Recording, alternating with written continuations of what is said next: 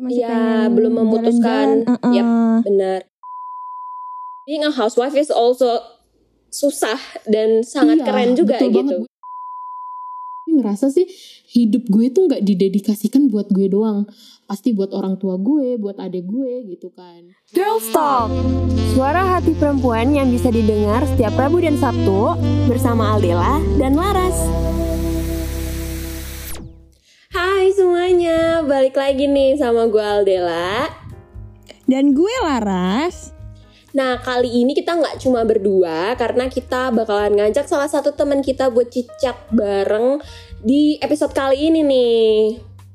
Benar, karena episode kali ini menarik banget dan Mhm. biasanya ini sering ya diobrolin di umur-umur kayak kita gini nih. Mhm, mhm. Dan kalau misalnya teman-teman pendengar nih juga pengen tahu kayak siapa sih ini siapa sih, nah ini tuh salah satu uh, tim produksinya Girls Talk juga. Dia adalah uh, program director kita. Uh, mungkin bisa kenalan dulu nih, Salsa nih. Hai, eh sumpah gue ngeselin banget. Hai. hai, jadi nama gue Sals. gue takut. Hai. Hai. Hai, jadi nama gue Lanjut Salsa. dong, lanjut. ya, jadi nama gue Salsa. Gue sebagai program director Girls Talk. Mhm. Hai. Halo Salsa, kabarnya gimana nih? Aman-aman aja ya? Baik dong. Kalian gimana hari ini?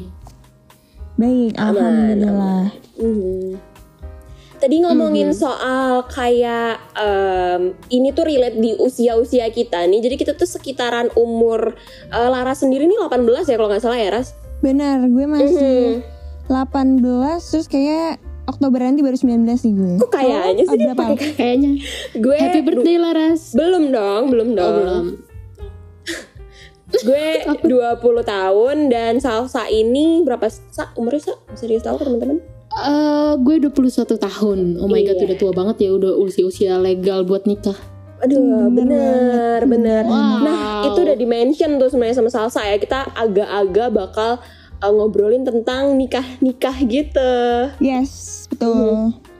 Nah, jadi em, di usia kita yang masih tergolong cukup muda nih dan topik kali ini kita akan membicarakan tentang nikah muda kayak gitu.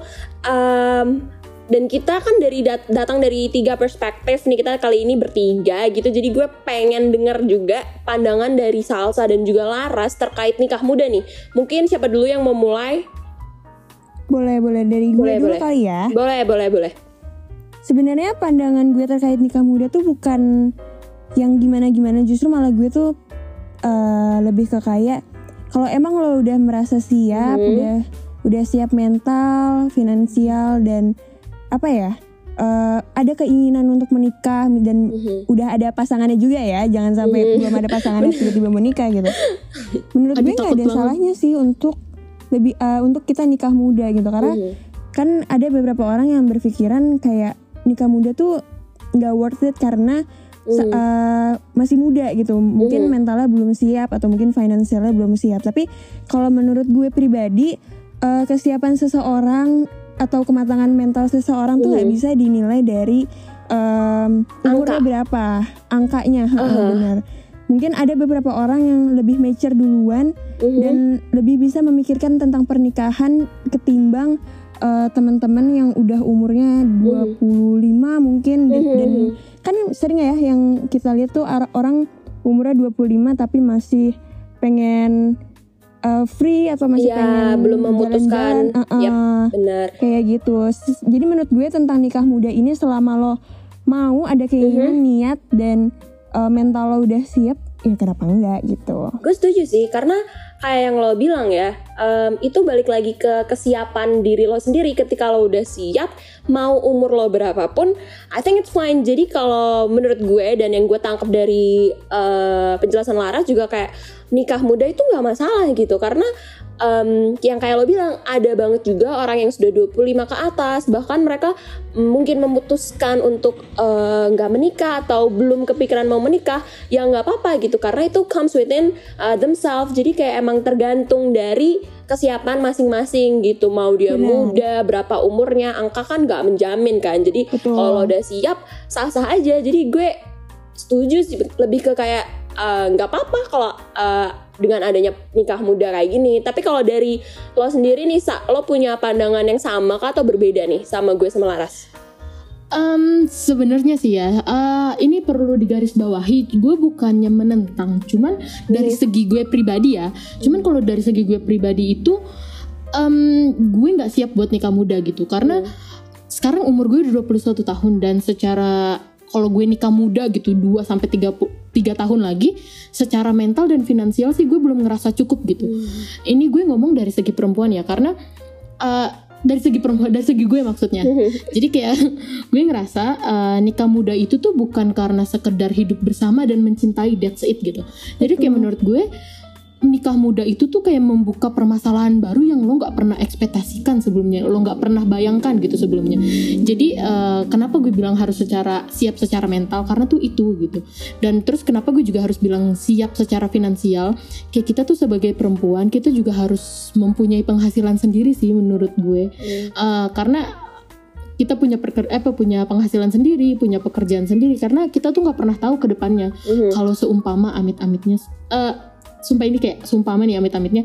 Suami kita meninggal duluan atau Mhm. hal yang kita nggak bisa prediksi gitu ke depannya yang kayak contohnya perasaan manusia kan itu bisa berubah-ubah yang kita nggak pernah bisa ekspektasi gitu. Contohnya nanti kalau kita seumpama dihadapi dengan perselingkuhan atau masalah dari mertua gitu jadi eh, nggak dari finansial aja gitu.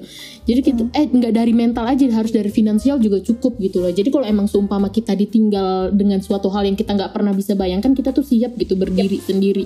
Betul. tuh Gue setuju Gitu sih dan sih. kayak yang lo bilang ya nikah tuh nggak cuma kayak oke gue nikah gitu. Dan eh, ini sudah jauh ketika lo compare sama berhubungan pacaran gitu. Karena kan pacaran em, yaitu sebuah komitmen atau hubungan yang resmi juga. Cuma maksud gue pernikahan itu kan kalau menurut gue sakral ya. Jadi ketika lo sudah mantap lo udah yakin lahir batin baru lo bisa decide kalau lo tuh mau nikah gitu. Jadi ini nggak nggak main-main gak sih kalau menurut gue juga ya bener-bener. Mm-mm. gue setuju sih sama Salsa. Ini nggak cuma sekedar oke gue married eh, gue married sama lo gitu. Nggak nggak nggak kayak gitu. Kita harus mikirnya jauh ke depannya. Nggak yang cuma kayak oke ya kamu mau nggak nikah sama aku? Oke kita nikah kita jalanin ya. Nggak yang kayak gitu kalau menurut gue Benar, sih. benar. iya gak Benar, sih? soalnya Oh, Kan- eh, karena emang sebenarnya pernikahan itu yang penting ter, eh, selain eh, gimana pandangan lo tentang menikah, terus persiapan diri lo, pasti juga dibutuhkan apa ya keterlibatan dari pasangan kita nggak Mhm, sih? bener Nah Bener dalam pernikahan itu justru memang emang kita tuh berharap pasti ketemu sama orang yang sesuai gitu, sesuai sama Mhm. uh, sifat kita, terus sesuai sama apa pandangan kita terhadap pernikahan kayak gitu-gitu ya kan. Tapi kalau gue mau nanya nih, kalau dari Aldela dulu nih, Mhm. uh, lo punya nggak sih kri- kriteria cowok yang akan dijadikan pasangan hidup lo tuh? Ada beberapa kriterianya gitu ada nggak? Hmm, kalau kriteria untuk kayak poin besar basic things yang kayak maksud gue uh, balik lagi ya pernikahan menurut gue pribadi itu sakral keputusan sakral. Jadi kalau cuma sekedar mapan terus pintar terus um, agamanya kuat itu tuh uh, bukan poin tapi memang lo harus gitu. Itu sebuah kewajiban gitu kayak memang lo sewajarnya minimum seperti itu banget ya. Benar, gue Mm, setuju. Cuman kalau misalnya em, poin yang mungkin mau gue em, apa ya, yang mau gue point out in, gue pengen pertegas itu em, di hubungan gue, gue maunya ketika gue menikah, mm, gue maunya we're on the same level gitu sih rasa. Jadi gue nggak mau ada salah satu pihak yang merasa superior dan kemudian bisa em, take us into their their control gitu ya. Maksud gue kalau gue sebagai istri gue pasti akan nurutin mau suami dan uh, mendengar apa kata suami. Itu kan maksudnya kayak memang harus juga kan kewajiban seorang kewajiban. istri. Mm-mm, betul. benar gue setuju. Cuman kayak um, gue nggak mau dengan begitu suami gue uh, mengkontrol gue oke tapi jangan gue merasa kayak under control gitu loh ngerti gak jadi gue nggak bisa uh, melakukan hal yang gue Benar. suka misal atau gue nggak bisa mengaspirasikan sesuatu gitu. Jadi gue maunya uh, suami yang kemudian bisa um, appreciate things yang gue lakuin kayak gitu loh. Jadi gue gak mau sih ada yang kayak feeling superior. Gue nggak mau yang kayak lo levelnya di atas gue. Gue juga nggak mau kayak um, sebagai istri yang levelnya di atas suami gue gue nggak mau gue maunya kita equal gitu Bener sih kayak banyak Bener. banget kan ya kayak cowok-cowok tuh yang ngerasa lebih superior gitu. Yep. Eh maksudnya bukan memandang kayak maksudnya nggak Mhm. semua ya, Ya. bukan memukul rata cuman kayak Yep. ada tuh yang Ada, ada. superior gitu. Tapi kalau dari lo sendiri, Sa gimana? Eh kalau dari gue sih sebenarnya kalau gue bilang baik, ganteng, basic banget gak sih? ya gak. Jadi eh, sebenarnya sih gue lebih mau cari, gue bakal cari cowok yang gue butuhin gitu. Kayak contohnya. Hmm, gue tuh butuh dia, dia tuh bisa ngehandle di saat gue sedih gitu kan artinya kayak dia tuh gue, gue butuh dia gitu di saat-saat tertentu gitu.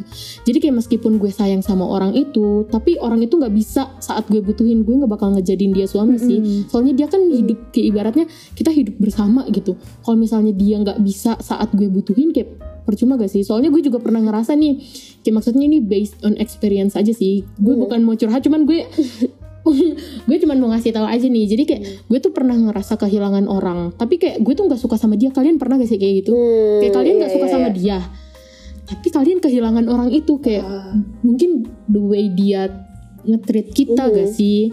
Kayak dia wak dia tuh wak dia tuh selalu ada gitu di Mhm. sisi gue. There's a Dia bikin gue yang hilang juga ya ternyata ya.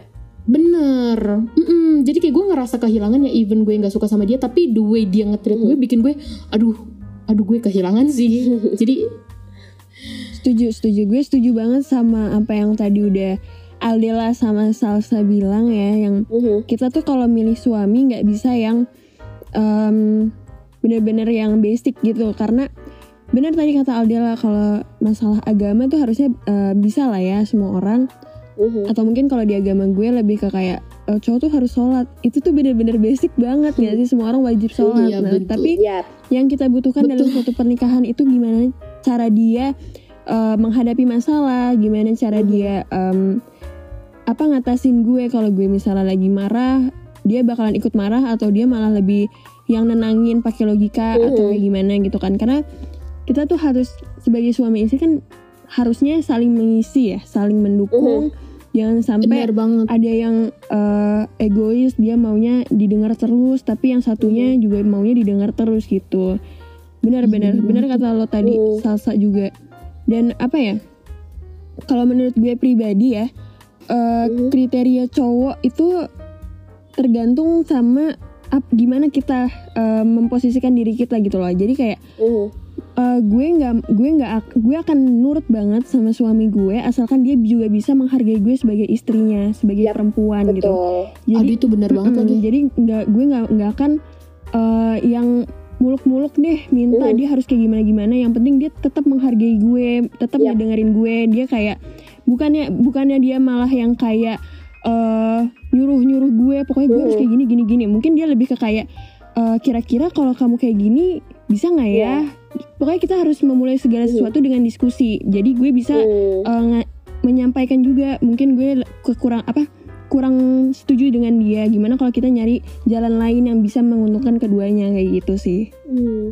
Setuju sih kayak we have the same point of view towards that tapi Betul. kayak dari tadi yang lo bilang kayak "Ah, gue akan nurut sih sama suami gue gitu cuman nih cuman kalau misalnya nih gue mau tanya ke kalian yang dari Salsa dan Laras cukup berbeda nih dalam menanggapi atau melihat dari sisi yang cukup berbeda kalau misalnya nih suami lo let's say one day um, membuat lo untuk memutuskan untuk um, memilih antara men- antara menjadi housewife or uh, wanita karir, lo lebih prefer ke mana? Boleh nih siapa dulu? Em, siapa ya nih? Salsa boleh, Salsa? Oke, eh, jadi jadi sih eh, gue sih lebih milih karir woman. Tapi di sini perlu di underline ya, gue nggak Mhm. bilang karir woman tuh lebih superior dibanding housewife ya. Cuman eh, dari perspektif gue sebagai anak pertama dan cucu pertama, gue ngerasa sih hidup gue tuh nggak didedikasikan buat gue doang, pasti buat orang tua gue, buat adik gue gitu kan. Jadi setidaknya gue harus sukses dulu biar ngasih masa tua yang indah buat orang tua gue. Mm-mm. Dan selain itu juga gue sebagai kakak, gue ngerasa kakak gitu, gue ngerasa sebagai gue tuh hidup gue tuh sebagai patokan adik gue gitu loh.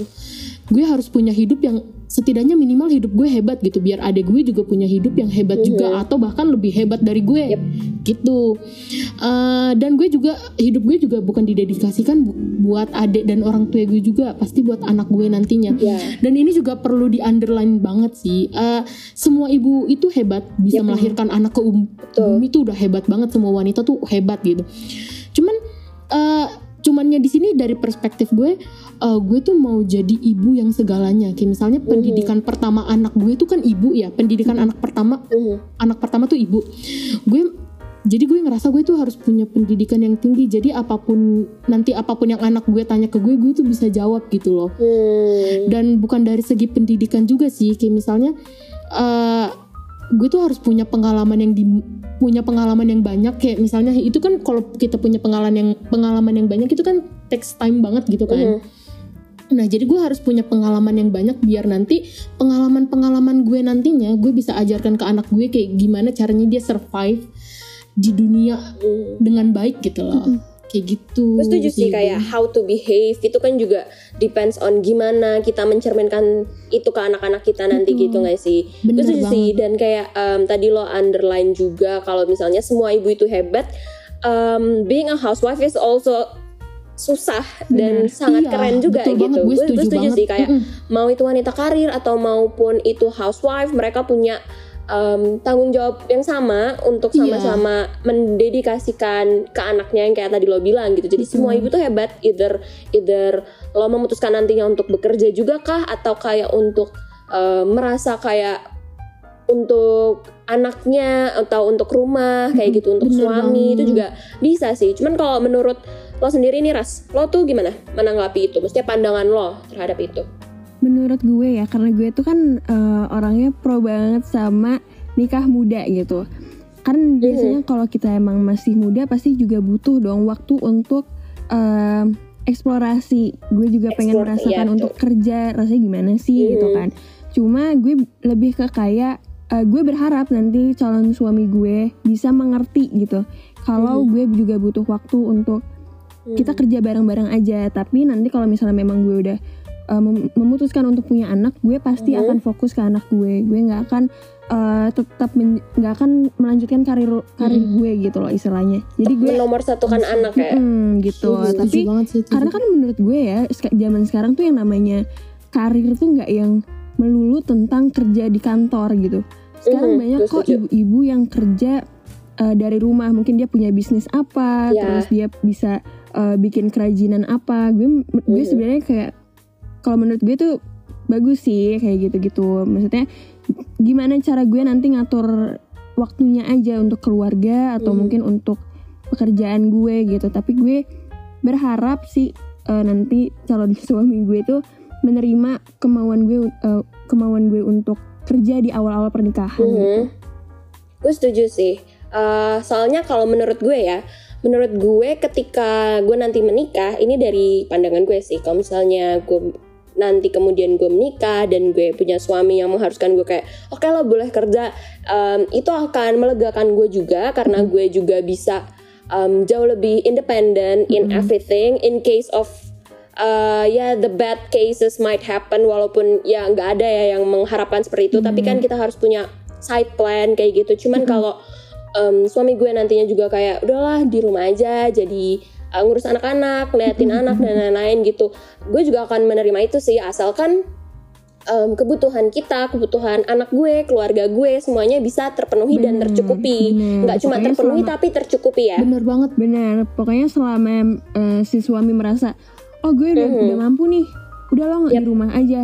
Itu Mhm. sebenarnya gue nggak apa-apa. Jadi maksudnya di rumah aja tuh Mhm. bukan berarti yang kita nggak boleh ke mana-mana, merasa terpenjara, Mhm. nggak bisa bersosialis Mhm. bersosialisasi, pasti enggak dong. Kan kita tetap paling bisa eh, berbisnis juga atau mungkin eh, kerja yang dari rumah kan sekarang WFH juga kan. banyak banyak. Gue setuju sih Mm-mm. Oke deh, tapi kayak ngomongin masalah pernikahan tuh kan sekarang lagi booming banget nih yang eh, pembahasan tentang perjanjian pranikah nih. Kira-kira udah pada mikirin Mhm. belum sih kalian kalau nikah bakalan bikin perjanjian pranikah atau mungkin kalian lebih ke kayak eh, ya udah nikah aja gitu. Karena kan uh, si perj- perjanjian pranikah ini baru banget dan menurut gue pribadi Mhm. untuk kalangan kaum milenial atau uh, kaum tua yang atas itu agak gimana ya mungkin mereka mikirnya kayak apaan sih kok nik belum nikah Mhm. udah mikirin yang kayak nanti kalau uh, selingkuh Mhm. atau nanti kalau meninggal kayak gitu-gitu mungkin mungkin lebih kayak gitu Bener nah kalau menurut kalian gimana tuh Eh, kalau menurut gue eh, perjanjian pranikah itu perlu adanya karena menurut gue itu adalah um, set agreements and set boundaries bagaimana hubungan lo akan berjalan ke depannya gitu. Jadi itu lebih ke yang gue bilang sih agreement. Jadi akan the the deal of its agreement itu tuh kayak um, demi kelancaran berlangsungnya hubungan lo ke depannya gitu. Karena in case of ini, in case of itu kayak yang lo tadi bilang gitu loh, Rais. Kalau gue lebih ke kayak gitu sih. Gimana kita ngelihat itu sebagai um, catatan dan reminder kita juga bahwa kita punya boundaries seperti ini, bahwa kita punya aturan dalam berumah tangga kayak gitu sih. Tuh, jadi nggak ada yang seenaknya gitu ya. Mm-mm, betul banget kalau seenaknya tuh ngesel Karena menurut gue isi perjanjian pernikahan ini benar-benar apa ya sangat menguntungkan kedua belah pihak kok. Dan Mhm. itu bakalan bisa ngejamin gak akan ada yang dirugikan gitu. Kayak biasanya tuh isi isi perjanjian pernikahan itu kan kayak pemisahan harta kekayaan yang diperoleh sebelum nikah gitu. Terus kayak Mhm. pem- pemisahan harta juga yang termasuk pemisahan hutang. Jadi kalau kalau misalnya nanti eh, suaminya kena hutang, harta istrinya itu yang yang sebelum nikah nggak akan ikut keambil justru malah em, mungkin kalau istrinya baik dia bisa menghibahkan dulu hartanya sambil si suaminya ini ngebantu untuk nyari gantinya gitu ngerti nggak sih jadi kayak Oh, nggak tiba-tiba harta mereka berdua habis gitu aja gitu loh Abis, yep. Mm-mm. benar benar benar. Tapi kalau dari Apalagi- lo Sa, ada nggak pandangan Iya, gimana tentang itu tuh? Em, ini sumpah sih perjanjian pranikah itu tentunya ngun- nguntungin dua belah pihak gak sih? Mm-mm. Mhm. Mm-mm.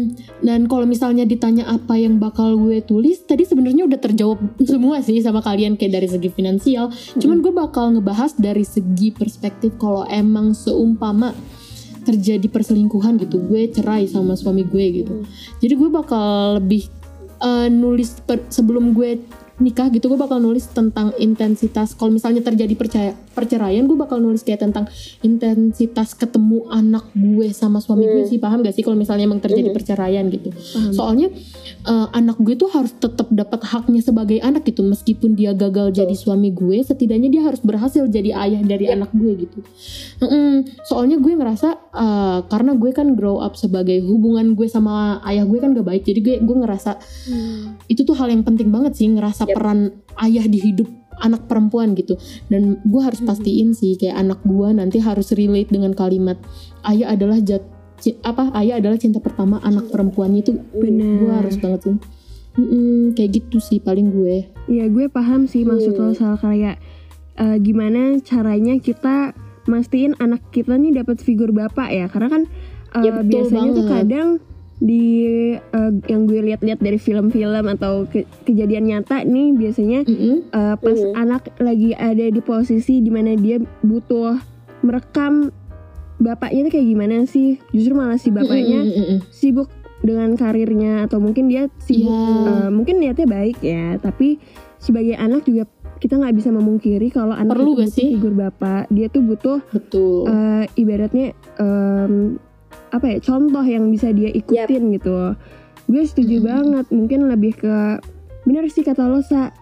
Eh, ngatur waktunya perjanjian ngatur waktu gimana nih si suaminya Mm. nanti. Jangan sampai eh waktu ketemu lepas tangan gak sih gitu? bapaknya lebih sedikit daripada ketemu ibunya. Jadi anaknya Hmm. apa apa ke ibunya terus. Dan gimana mereka kalian nanti ngatur antara suami istri ini em, Mm-mm. bikin perjanjian yang mungkin gak harus pranikah lebih ke kayak eh, ya udah kamu nggak apa-apa kerja tapi sabtu minggu buat anak nggak apa-apa ya gitu ke kayak gitu betul sih banget. menurut gue dan Mm-mm. kalau emang gitu ya. Mm-mm. kalau misalnya emang harus mau dimasukin ke pre- perjanjian pernikahan juga nggak apa-apa gitu Tapi itu sih, maksud gue kayak uh, sebelum jump out, sebelum kita memutuskan untuk nikah, makanya ada perjanjian pranikah dan lain-lain kayak gitu kan kita harus make sure um, gimana pasangan kita itu bisa apa ya, maksudnya kita juga akan menghindari hal-hal yang tidak diinginkan ke depannya gitu. Jadi kita harus, let's say kita harus memilih orang yang tepat juga gitu untuk menjadi pasangan Betul. kita, menjadi ayah dari anak-anak kita gitu. Cuman Betul. untuk seperti itu kan kita berarti butuh apa ya? Em, butuh poin-poin yang perlu dicatat nih buat sebelum kita menentukan untuk menikah gitu. Cuman kalau dari kalian Hmm. berdua nih, Lara sama Salsa, gue pengen tahu nih tips atau kayak hal-hal yang gimana ya cara untuk menentukan uh, pasangan kalian gitu. Sebenarnya kalau gue pribadi ya, gue tuh bukan bermaksud untuk menggurui tapi lebih ke personal gue nih. Gue tuh maunya kayak gimana Experience gitu kan. gak sih?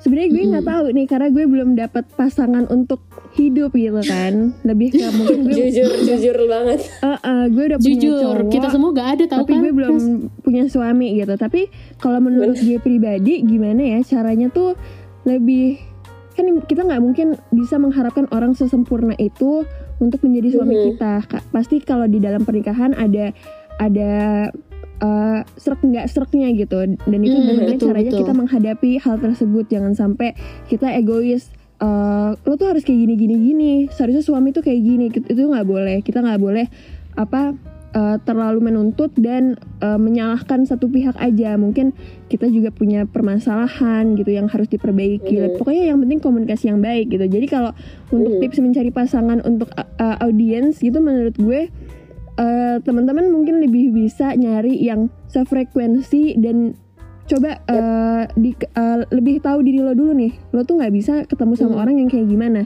dan lo harus ngelihat hal tersebut tuh ada nggak di diri orang ini jangan sampai Hmm. eh, lo nggak sadar ternyata lo tuh eh, sifat dia tuh bisa jadi red flag gitu kan kalau kalau dibalik ke Hmm. episode yang awal-awal tuh kayak gitu kalau menurut gue kalau menurut lo gimana Sal? Um, sebenarnya tadi udah dijawab juga sama Laras gue relate banget lagi yang apa Laras omongin. Cuman uh, gue mau nambahin aja sih sedikit. Ya gue juga belum punya suami mohon maaf. Cuman based on experience aja sih uh, kalian tuh jangan nyari cowok ya emang sekarang banyak gak sih cewek-cewek yang ngomong kayak gue mau cowok yang ganteng gitu biar memperbaiki keturunan banyak banget kan yang ngomong kayak Iya, gitu iya. jadi maksud gue itu bukan poin penting bukan poin paling pertama sih jadi Paling- kayak ya. Benar. Mm-mm. jangan cari cowok yang kayak sesuai dengan mata lo aja kayak I mean lookingnya aja dan jangan juga cuman karakter yang cowok yang cuman romantis doang kayak Benar, TikTok benar. goals yang kayak kalian impi-impikan gitu jangan banget sumpah Tapi jangan juga nyari cowok yang dari duitnya aja karena kan harta bisa habis ya. Kita nggak ada Hmm, yang bener tahu setuju lagi. Mm-mm, Iya, iya, yang iya. tahu rezeki orangnya pasti udah diatur. Jadi menurut Bener gue kalau mau nyari orang bener kata lo Sa, harus seimbang intinya ya nggak sih? Bener Hmm. harus seimbang terus kayak kalian juga harus cowok harus cari cowok tuh yang kalian butuhin gitu loh jadi kayak even kalian seneng kalian tuh bisa ke orang ini gitu kalau kalian sedih atau kalian marah kayak orang ini tuh bisa tahu gitu ngehandle kalian Bener. cara peka ya treat jadinya. kalian bener banget gitu soalnya kan kayak percuma nih kita sayang sama ini orang tapi orang ini tuh nggak tahu gimana cara nge-handle emosi kita Hmm. kayak dia nggak tahu bikin kita senang tuh gimana itu kayak percuma banget gak sih Hmm. jadi mending cari yang benar-benar kalian butuhin juga bener juga tadi katanya Laras finansial tuh eh maksudnya keuangan tuh bisa habis gitu kan Mhm. mending cari cowok tuh yang emang pekerja keras dan emang pintar gitu loh Ya, gue setuju yang gak munafik sih kayak pengen pintar gak sih pengen punya cowok pintar gak sih Parah, Pinter- parah. Iya dong, terus tetap dewasa dong. ya. bener Hmm, banget Kalau lo gimana? kalau Al? cowok pintar Jadi bisa mencangkup semua sih. Gue setuju ketika kalian bilang em, apa ya? Kalau yang gue tangkap nih ya, kalau gue bisa conclude dari jawaban Salsa sama Laras, jadi kayak kriteria-kriteria atau tips-tipsnya tuh memang ada, tapi kayak lebih ke em, balik lagi pernikahan tuh more than that gitu loh. Jadi lo nggak usah cari terpatok yang kayak oke ganteng, pinter, kaya nggak bisa nggak bisa cuma sekedar itu. Kalian harus bisa cari yang bener-bener siap untuk bareng-bareng, terus bener-bener mature kata tadi kayak kata Laras tadi harus dewasa, terus em, nggak harus kayak yang karena duit bisa habis tapi mau bekerja keras kayak kata salsa kayak gitu. Jadi emang itu lebih baik balik ke diri lo sendiri untuk cari yang memang relate dan em, dengan harapan kemudian hari itu kalau misalnya kalian ada masalah dan lain-lain tuh lebih ke apa ya hubungannya tidak terasa berat kayak gitu. Karena pernikahan itu balik lagi yang gue bilang itu sakral dan sepenting itu gitu loh. Jadi nggak nggak bisa modal kayak Mm-mm-mm. oke lo ganteng lo tipe gue banget terus udah kita nikah itu Betul lo harus pikirin lagi. Jadi kayak emang pilah-pilah untuk menikah itu perlu sih. Pilah-pilah untuk menentukan pasangan justru itu uh, poin yang penting sebelum lo decide lo akan Benar. marry siapa kayak gitu. Betul. setuju banget gue wah seru banget nih topik pembahasannya ya kan sampai kita kayak Mhm. eh, nggak ngeh nih kalau kita udah sampai 5 episode gitu enggak ya enggak ya Ah, parah parah parah parah lama banget soalnya ya ini ya kalau kita kon- kon- bikin conclusion intinya Mhm. benar-benar harus siap ya yang Mhm. penting siap aja gitu Mm-mm. kalau misalnya memang Siap ragu in terms jangan of gitu ya everything kan, gitu. intinya Betul. Iya benar, tapi eh kayaknya kita udah harus pamit undur diri nih Al. Mhm, mhm. Tapi nggak apa-apa ya kita akan masih ketemu kalian lagi di next next episode yang Hmm, bakalan Tapi sayangnya kita udah harus pamit undur diri. Mungkin nanti teman-teman kalau misalnya merasa tertarik untuk ngebahas lebih lanjut